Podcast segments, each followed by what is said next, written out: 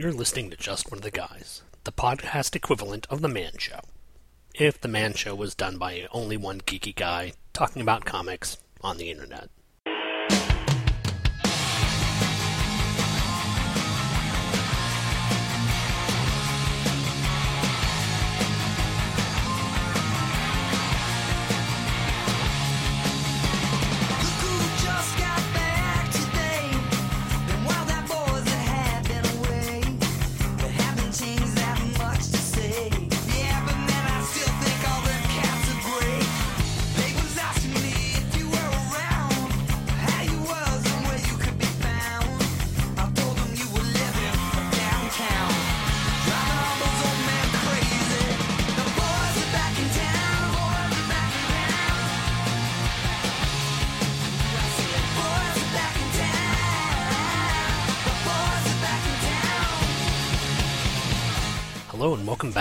Another episode of Just One of the Guys, a Green Lantern podcast. This is an internet radio program celebrating the Green Lantern comic books, cover dated from June 1990 until November 2004, with a special emphasis on the characters of Kyle Rayner and Guy Gardner, the two greatest Green Lanterns to ever grace the comic book medium. Well, in my opinion, nonetheless. I'd like to thank you all for coming back, or I'd like to thank you all for picking up the podcast right here. Uh, hopefully, you actually did come back because last week was my well my controversial episode where I basically bared my soul about the changes that they made with the character Alan Scott. Thankfully, or maybe just because people are bored, I didn't get any email criticizing or praising the episode, so I'm going to take it as no news being good news. I'd also like to put out a little bit of correction that I caught in the podcast for last week. I noticed that during the uh, synopsis, I basically called the field where Doiby Dickles, the ridiculous Alan Scott sidekick, had constructed on Myrg to represent the field in Brooklyn during his time period. I kept referring to the field as Ebert's Field. That's my unfamiliarity with, well, baseball and especially historical New York baseball the actual name of the field was Ebbets Field, E B B E T S. So, to any people that I offended by my simple mistake or my stupid mistake about pronouncing the field, I know sometimes baseball fans can get crazy, so I just wanted to call it out that I realized that and I'm making the correction now. Also, while I'm at it, I'd like to thank Michael Bailey and Jeffrey Taylor of the From Crisis to Crisis podcast one more time for allowing me to show up on their show, from Crisis to Crisis, obviously, and talk a little bit about Guy Gardner. It was a fun record, and despite the fact that we had some technical difficulties with the weather causing Skype to cut out, it was a great show, and I really enjoyed doing it. Uh, if you're not listening from Crisis to Crisis and you're interested in comic books in any way during this time period, you need to go start listening to it. Jeffrey and Michael are doing a comprehensive and wonderful job over there, so go check it out. But with overt butt kissing out of the way, let's go ahead and take a break, play a few promos, and when we get back, we will start out with Green Lantern issue number 20, a storyline that'll introduce us to some new and incredibly interesting Green Lanterns. So, stay tuned, we'll be back in a few seconds.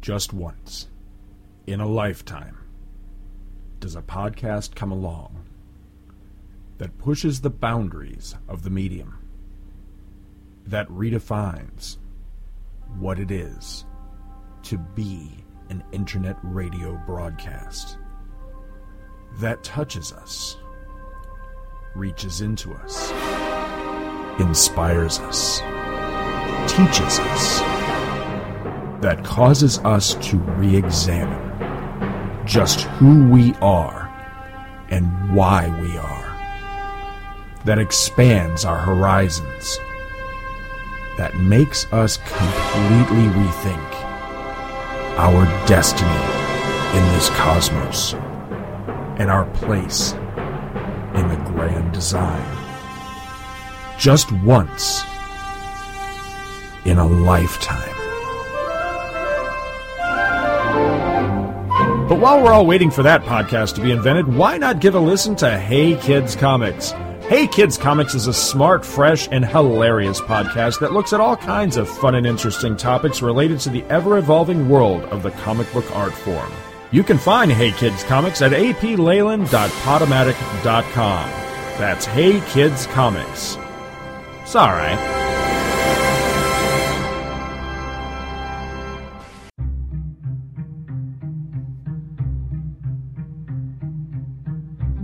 World where planets die, I have come to the conclusion Krypton is doomed. Did I hear him right?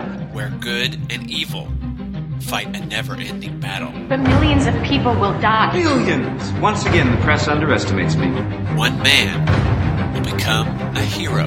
Every world needs its heroes, Clark. They inspire us to be better than we are. Protect us from the darkness that's just around the corner. One man will rise to the challenge. Look, up in the sky! It's a bird! It's a plane! One man will wear spandex. Well, one thing's for sure, nobody's gonna be looking at your face. Mom? well, they don't call them tights for nothing.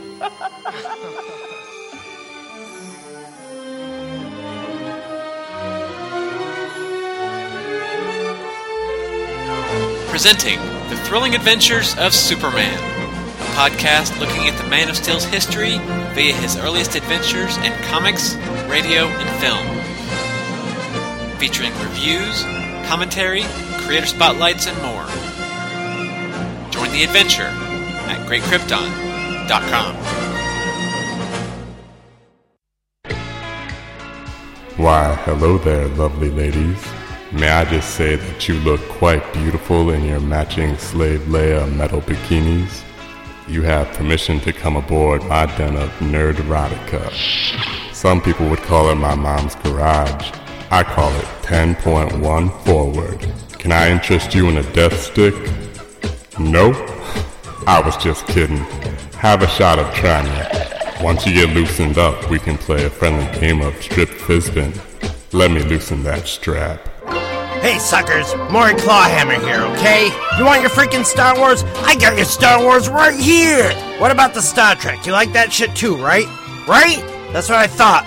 Well, we got that and we got more freaking comics than you can read in your entire miserable goddamn life.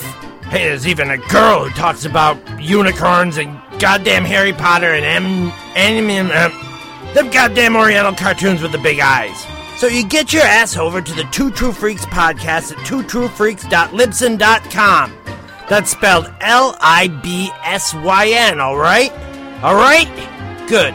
You can get there on the internets and choose from hundreds of quality Two True Freaks podcasts. And would it kill you to buy a goddamn t shirt? Remember, Two True Freaks, Two True Freaks, Two True Freaks, Two True Freaks.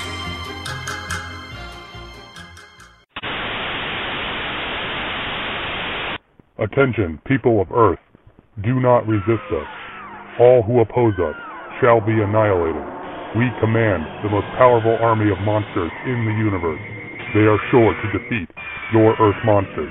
All those who are hearing this are now under the control of the Earth Destruction Directive. Directive. Directive. Directive. Directive. Directive. Directive.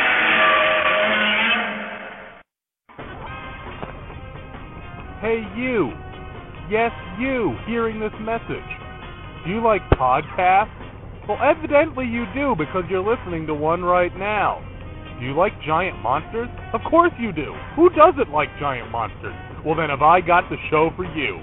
Earth Destruction Directive is the newest Daikaiju podcast on the internet, and we talk about all your old favorites like Godzilla, Rodan, King Ghidorah, and Gamera, but also lesser known monsters like Gappa, Yongari, and Gyawa.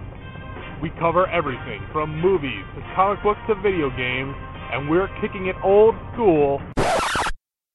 This is breaking news.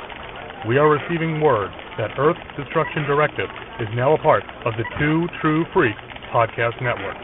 Listeners are advised to stay in their homes and listen to all of the fine quality podcasts on the Two True Freaks Podcast Network, available at twotruefreaks.libsyn.com. We now return you to your regularly scheduled broadcast. Wait a minute. Is this true? Earth Destruction Directive is now on the Two True Freaks Network? You bet your oxygen destroyer it is. So if you love atomic powered, fire breathing, hardcore, giant monster action, then head on over to twotruefreaks.libsyn.com and check out Earth Destruction Directive. We're turning all of your Dai Kaiju dreams into city smashing reality. So, welcome back. If you haven't been checking it out, over the past month, the Two True Freaks website has been sponsoring what they like to call King Kong Month. They've done reviews of the 1933 Kong. They've done a commentary for the 1976 Kong. They've done a review of the Whitman Treasury sized edition of King Kong. And Luke Giaconetti, whose trailer you just heard for Earth Destruction Directive, did an excellent podcast covering the 1967 Toho movie King Kong Escapes. And I don't exactly remember seeing the film. I might have seen it uh, during the 80s on TBS but it features King Kong, a guy in a gorilla suit, fighting a robot King Kong who is controlled by a man named Doctor Who. Yes, not Doctor Who, WHO, the Matt Smith time traveling character. No, an Asian stereotype sort of Fu Manchu person. It sounds like a heck of a lot of fun. If you can catch the movie, check it out, but definitely check out Luke's podcast. It's a hoot. And when it comes to all things Japanese giant monsters, Luke is the man that you want to listen to. But random butt kissery out of the way, let's get on to the review of Green Lantern number 20. Green Lantern number 20 was cover dated January 1992. The cover price was $1 US, $1.25 Canada, and 60 pence UK. The title of the book was Regeneration, Part 1 The Deal. The writer was Gerard Jones, penciler Pat Broderick, inker Romeo Tangal, letterer Albert Guzman, colorist Anthony Tollin, and editor Kevin Dooley. Green Lantern Roll Call, Chaselon of Barrio 3, Larvox of Spuda, Nort of Newt, Guy Gardner of Earth, Kilowog of Bolovax Vik, John Stewart of Oa, Brick of Triad, these are the Green Lanterns Hal Jordan calls to Oa to discuss his plans for fulfilling his recruitment duties. He was told by the Guardians that if he can recruit a contingent of 12 lanterns, the Guardians might let him get his old sector back. But a few lanterns aren't there to witness the scene. Hence, Guy Gardner is on Earth fighting with Despero. Nort has lost his way back to Oa, and Brick has suddenly disappeared. So Hal tells his plan to the assembled.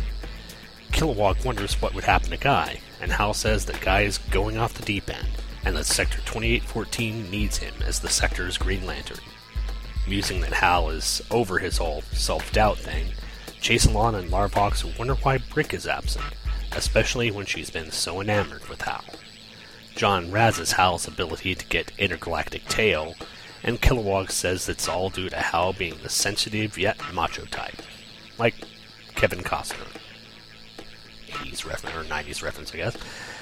John hits back with the observation that Hal seems to have a males only policy for the Corps, which Hal corrects, saying that Larvox can't really be classified as male or female. Larvox takes no offense, since he finds humanoid sexual reproduction repellent. And Kilowog wonders why every time guys get together, they have to talk about sex. Hal says his policies might not be politically correct, but he wants to avoid any relationship problems, the likes of uh, Arisia, Brick, and Katma Tui. Uh, oops, I guess he forgot that John was here. Hal tries to apologize, but John says that he's coming to terms with what happened with her and Star Sapphire. Hal agrees and says he couldn't go after Sapphire because she was Carol Ferris. But as the two agree to disagree, Chaselon's recruit, Boodikka Bellatrix, enthusiastically introduces herself. The Amazon like alien breaks up the male mutual admiration society and begins to demonstrate what a proficient warrior she is. Demanding that the Corps recruiter, Hal and who incidentally are both being picked up by Boodikka, literally, tell her that they need more than just warriors. But Kilowog pleads for Hal to take her in, because he thinks that if he can train her, he can train anyone. Not wanting to say yes quite yet, Hal asks for Larvox as a recruit, and he's introduced to Amanita, a sentient fungus who communicates slower than William Shatner on Quaaludes. Some time has passed, and John and Kilowog are wondering what Hal's thoughts are regarding the new recruits. Amanita slowly says she's fine, while Boodikka plans on smashing Chaselon for misleading her. Kilowog wonders how Hal attracts these kind of females, and John says that he's good at attracting them, but not dealing with them. In fact, he usually drives them into the arms of other men, even though they don't forget about it. Kilowog realizes that this is a loaded statement, and he decides to think about the offer of being the Green Lantern trainer while he's back on Earth. Meanwhile, in space, Hal contemplates the proposal of inducting the two new lanterns as he tries to find the missing lantern, Brick. He travels to the last place she was at, a planet inhabited by mineral based life forms, and quickly finds the major city. Using the ring to translate, Hal contacts the people, and a single alien, Quarry, steps forward, claiming he knows where Brick was and that he was her recruit of choice. Hal says Brick mentioned two recruits, but Quarry says that the other was from the Pumice people, a race of weaklings and slobs. Reluctantly, Hal takes Quarry with him to search for Brick. Hal finds a weak energy trail and follows it up into the atmosphere, towing Quarry along with him. The duo stop when the lantern's energy trail ends and a different energy begins, and promptly get an explosion to the face for their troubles. Hearing a taunting voice telling Hal that they're recruiting too, the two heroes see a faint form flicker against the stars. But before Hal can react, an energy whip wraps around Quarry's neck and pulls him into a fold in space. Threatening the multidimensional menace with the might of the core, Hal sees the villain too late as the same whip wraps around his neck and prepares to make this Green Lantern the latest captive of the villain, Flicker.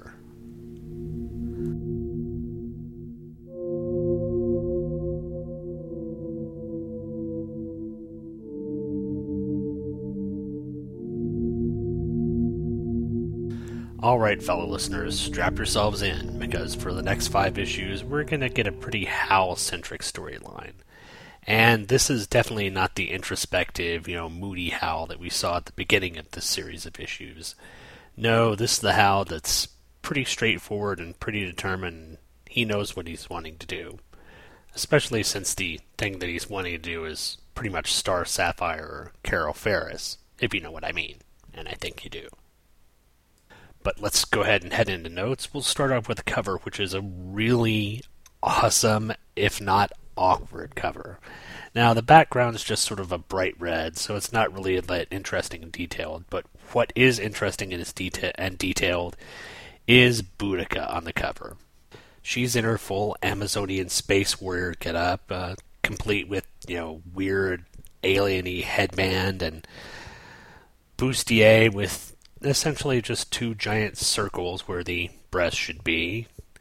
And she has her left arm raised in a flexing pose as she's blowing her fist, or I guess blowing her nails, saying, Where do I sign up? And you've got to imagine she's got heavy, ridiculous smoker voice, because as we get to in the issue, you'll find that she's very vocal.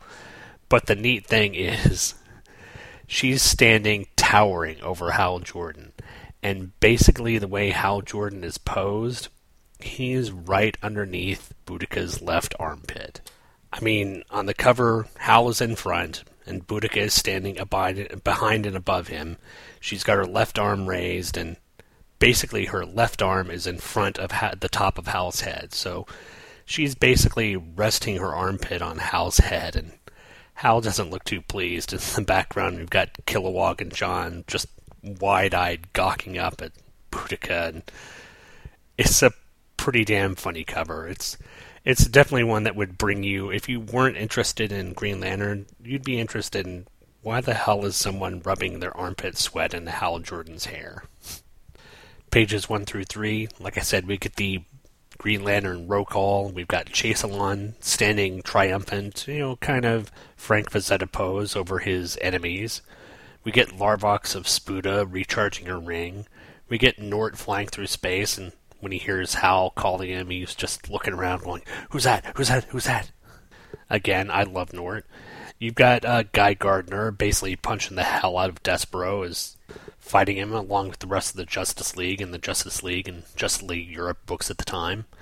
Uh, Kilowog's back on Earth. He's basically working in the garage and doing nothing, kind of feeling sorry for himself that he hasn't been called in to fight Despero, so he heads off to meet Hal. And John is on Oa doing, well, architecture construction things. Then on page three, we get the panels of Nort trying to fly to Oa and unfortunately not knowing his way. And it's kind of sad. I think this might be also the first time that I've seen Broderick draw Nort, and he does a pretty good job of it. He draws Nort a lot like Staton does, but of course his art's a bit more detailed than Staton. It's not as I hate to use the word simplified, but Broderick has a more overly detailed style, and Staton has a more straight and linear style. They're both good aspects, and Nort really looks good in this issue. It's sad that he's probably going to fly off into some far quadrant of space and sadly not be heard from for a while. Page 4, panel 1, we get Hal calling out to Brick, and Brick saying, Of course, Hal, of course I'm coming. Yes, I think that wins for dirtiest line in the comic book. And then the same page, panel 3, we get Brick thinking to herself, Hal seems distant with me. I'll have to impress him. That's all. I'll have to make sure that I bring in the best. The best. Yes, Brick is essentially the crazy, stereotypical, clingy ex girlfriend. Or, I guess in this case, pre girlfriend.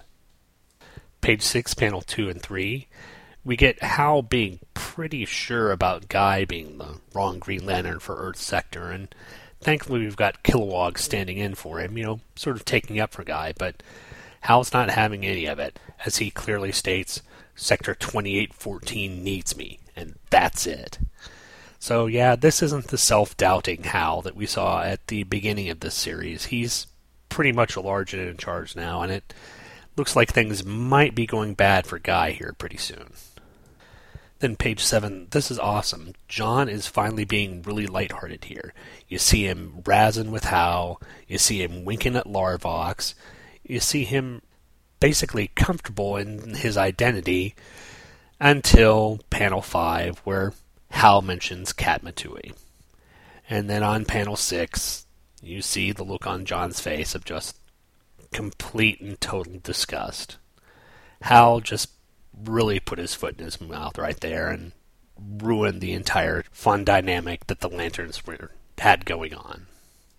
Page 8, we get story wrap up, basically telling what was going on with uh, Hal and Star Sapphire and John and Katma. And there's notes for Action Comics 601 and 605 and Green Lantern 16. So, with Kevin Dooley at the helm, we're starting to get more editor's notes, which is nice. It gives a feeling of a broader continuity to the stories.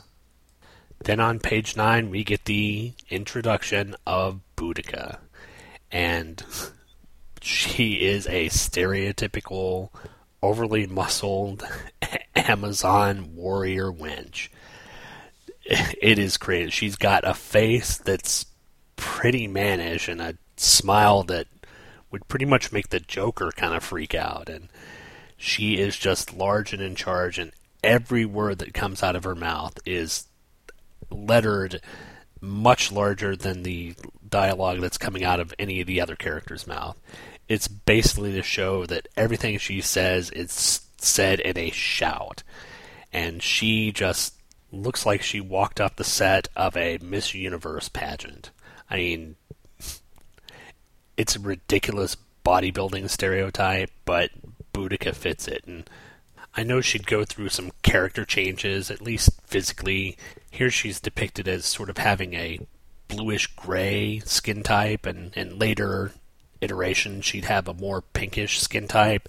she's much more muscly in this in this book than she was in other stuff, and I know she's still around today. Well, at least today is not the new 52, but before that, and she was a member of the Alpha Lantern, so she did become an integral character of the Green Lantern Corps.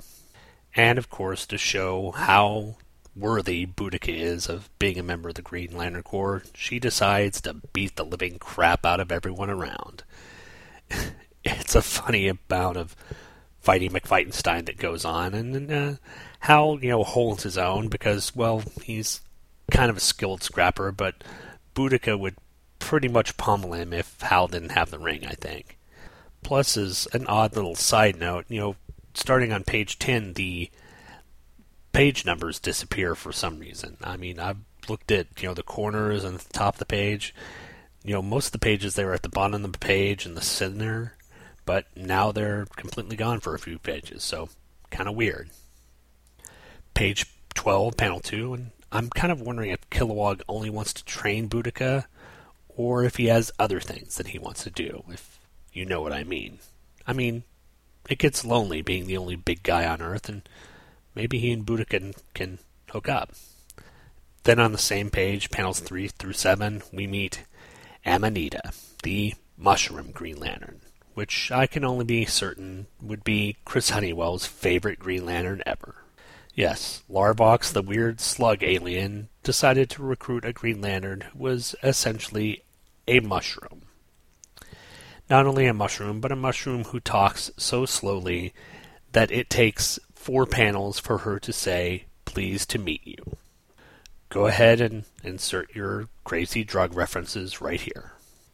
Page 14, panel 6, we get Hal mentioning that he scanned Amanita's mind and he, quote, I saw a vision of cosmic connectedness that would turn me into a drooling fool. Yeah, I've heard that the right kind of mushrooms might do that to you. And then on page 15, panel 4, as Hal's flying off to try and find Brick, the city that he runs into, can you guess what color the city is? Can you guess?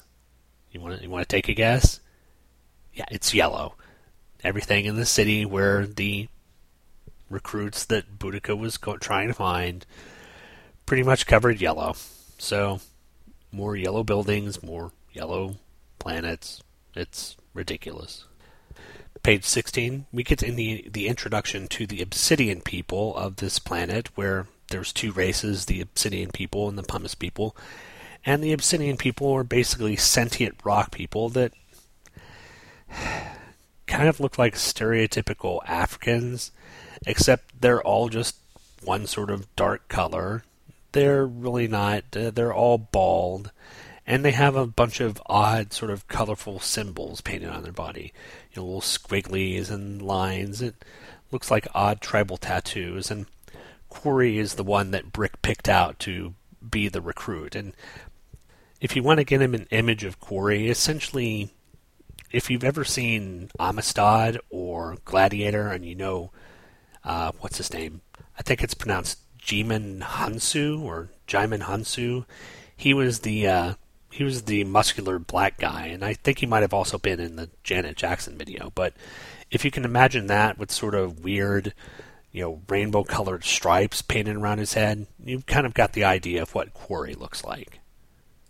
But oddly, for some reason, the Obsidian people really have it against the Pumice people, who I guess are their rivals on this planet, and they find them to be pretty beneath them. And it's a weird sort of plot device that I don't know if goes if it goes anywhere in the next few issues, and I don't know if it's really dealt with at all. And then finally, skipping ahead on page 22, we get our first full page image of Flicker, the antagonist for these next few issues, and going along with the previous episode of Just One of the Guys, we're going to be talking about possible gay stereotypes. As Flicker is basically a guy with Firestorm's head, kind of flaming, in a Lord Fauntleroy suit with puffy sleeves and the ruffled collar and high heeled boots. Yes, he's got four inch heeled boots. So make your own decisions of what you want to think about Flicker because he's a flaming character. Literally and possibly figuratively. But that's all of my notes. Uh, the letters column has some interesting letters dealing with the Mosaic storyline, and certain readers writing in to say that they'd like to see John and Guy get their own solo stories so Hal can fly solo in the Green Lantern book. Well, they might be getting their wish. But with nothing else going on, let's go ahead and take a look at the ads. And in the front inside cover, we get double dra- a double dragon explosion for your NES and Game Boy, and we get a sort of photo realized, and I'm wondering if it might be from the Double Dragon movie that these characters are taken from, but a picture of two muscle bound bandana, well, not bandana, sweatband wearing thugs, you know, who are going to find Billy Lee and beat the living crud out of him. So, Double Dragon 1, 2, and 3 for your Game Boy and for your NES. Tons of fun. Then again, we get the animated version of the Road Warriors for WCW World Championship Wrestling for the NES. We've covered this before, not going to go into it again. The Road Warriors are ridiculous. Then we get a half page ad for Twin City comic books and a half page ad for your various hodgepodge stuff. But this is a little different. This is kind of the old school one with the, uh, oh, the x ray glasses, the whoopee cushion, Venus flytrap bulbs, police quality chrome plated steel handcuffs, spy sunglasses, and dog mess. So, all those practical jokes that you remember from the 70s are now back in the 90s. Then later on, we get the Great Eastern Conventions ad with the biggest convention of the year, New York, January 10th, 11th, and 12th, 1992, at the Ramada Hotel with Larry Stroman, Mark Bagley, Mike Mignola, Tom Lyle, Mike Zeck, Jim Starlin, Joe Kubert, and Mike Kaluta, and hundreds more. And we've got a nice little. Oh, I don't know what kind of artwork it is. It looks Legend of the Dark Knight trying to ape Bob Kane Batman up there, holding up a tattered card of the Joker. It's it's some nice artwork there, and of course, then they have the uh, listing of all the other con- conventions that they're going to have in December. So Again, convention ads for Great Eastern Conventions. Kind of a nice bit of nostalgia. After that, we get a full page from East Coast Comics with all the prices and comics that they're selling. Just kind of glancing through here, I see that uh, Amazing Spider-Man, what is it, number 300 is uh, had got an asking price of $38, and of course, the Todd McFarlane Spider-Man number one the silver edition is uh, running a $40 price. So, wonder how much they're going for right now. Then, midway for the book, through the book, sorry, we get Monarch in the Old West. He wants to gun down mankind's last hope, and it's all part of Armageddon, the alien agenda. And we get essentially Monarch in his goofy blue and yellow armor, looking like he's gonna gun down uh, this isn't Jonah Hex. I'm wondering who this is. Maybe Bat Lash? I'm not really certain. But I believe this is one of the spin offs from the Armageddon 2001 storyline.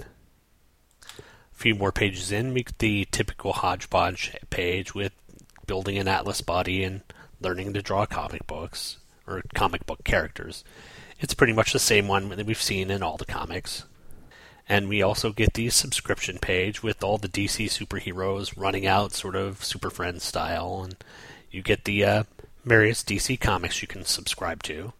And then on the back inside cover, we get Who Will Have the Last Laugh. With looks as hot as 16 bit, it's Sunsoft's Batman, The Return of the Joker. And I remember playing this game. It was an interesting side scroller, uh, kind of a la Castlevania, except you played Batman and he threw batarangs at people, and the graphics for the NES were pretty good. Right now, uh, the I don't believe the Super NES was out yet, or the Super Nintendo was out yet, and the Sega Genesis and the TurboGrafx 16 were the only 16-bit gaming systems out. So they were trying to cash in on the fact that the 16-bit stuff looked better, and hopefully this would take your mind off the fact that the NES was still only 8 bit.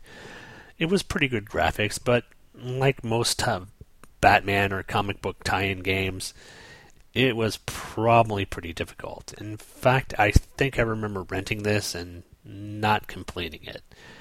Most of the Batman games of the time were pretty tough anyway. And then on the back outside cover, I don't know why this is here. This is a real departure for comic books, but we get an ad for what rock and roll was meant to be Hollywood Vampires, the album from the band LA Guns. And if there was not a more 90s looking band, LA Guns is it. And it includes some of their hit songs like Kiss My Love Goodbye, Some Lie for Love, and It's Over Now. And it's got a quote from Bram Stoker's Dracula saying, Listen to them, children of the night, what music they make. And I'm pretty certain Bram Stoker wasn't talking about LA Guns when he wrote that quote down. But it's weird. You know, the only song that I remember from LA Guns is Ballad of Jane, and unfortunately, it's not the Ballad of Jane that we remember from Firefly. But the one ad that I didn't cover that I wanted to sort of give a little emphasis to was this great piece of art. And I'm looking at the signature. I can't tell who the artist is, but it looks like a regular Batman artist. And the description says Batman's best friend isn't on the streets tonight. People said that Commissioner Gordon had heart. He was a tough cop and proud of it. Eating right, exercise, vacations, those things were for guys not so tough. Tobacco was part of it. A smoke would help jumpstart the day, help get him through a long night, mellow out the bad hours. Then one day, all the pain in the world collected in his chest and squeezed. Jim Gordon's heart wasn't working right anymore. That made it hard to be tough, and even harder to be proud. And yeah, it's an advertisement for the American Heart Association about a not smoking campaign, but it's got this beautiful picture of Jim Gordon. Well, I guess I'd say beautiful. I guess beautifully drawn, but a sort of horrific and sad picture of Jim Gordon light up in the hospital with you know an oxygen mask on and EKG monitor on his heart and you know you see him just lying there looking all just horrible as outside the window you see the bat signal lighting up there and it's a really great piece of artwork and it's a nice way to get the idea that you probably shouldn't be smoking. As much as I'm, well, not an advocate for smoking, but an advocate for personal choice. If you choose to smoke and you want to, that's your right and that's your decision, and I don't think that should be taken away. But I do like the fact that the American Heart Association is putting out advertisements to try and get people to think about stopping smoking, and this one is a pretty effective one. Taking an iconic character like Jim Gordon, you know, pretty much Batman's main confidant, and putting him up on, in the hospital due to his smoking habits really sends a powerful message. And it's a great piece of artwork, and in my opinion, a really great ad. But that's it for this issue. I hope you guys come back next week for more Hal Jordany goodness. Unfortunately, there's not going to be much Guy Gardner for a couple of weeks, about a month or so, but uh, then uh, we should be getting straight on into Guy Gardner's solo series after that. So just a few more weeks of dealing with Hal, and we'll be on to some more Guy Gardner goodness. But until then, I hope you guys have a great week, and we'll catch you next Friday for another episode of Just One of the Guys. Stay safe. Talk to you later. Bye. You've been listening to Just One of the Guys, a Green Lantern podcast, hosted by yours truly, Sean Engel. All images, stories, and music are copyright the respective copyright holders, and no infringement is intended. This podcast is done solely out of my desire to show the denizens of the internet that comic books could be fun, humorous, compelling, thought provoking, and exciting, while not having to fall into the weary tropes of the 1990s. I'm not in any way doing this for monetary gain, which irritates my wife to no end. All feedback for the show can be sent to the show's Gmail account at justoneoftheguyspodcast at gmail.com. All feedback, positive and negative, is warmly welcome. All spam bots are warmly welcome too, as long as your definition of a warm welcome is for them to die horribly in a fire. The website address for the show can be found at justoneoftheguys, all one word, dot libsyn, spelled L-I-B-S-Y-N, dot com. There you can find the RSS feed as well as scans of the covers and whatever else I feel like putting. Look for me on iTunes. Just search for Just One of the Guys podcast and leave a review there at iTunes, and I'll be sure to read it on the show. You can also search for me on Facebook. I mean, you won't find me there because I don't have an account there, but if you've got enough free time to listen to me babble on about funny book characters, you obviously can spare some time to wander around on Facebook. Thanks for downloading and listening, and come back next Friday for another episode of Just One of the Guys, a Green Lantern podcast.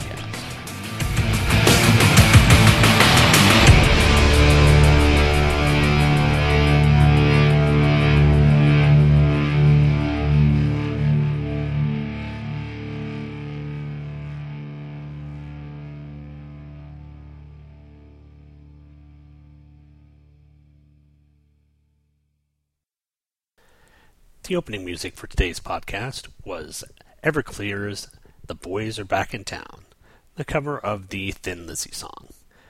This song is featured on Everclear's album, Ten Years Gone, and is also featured in the movie Detroit Rock City.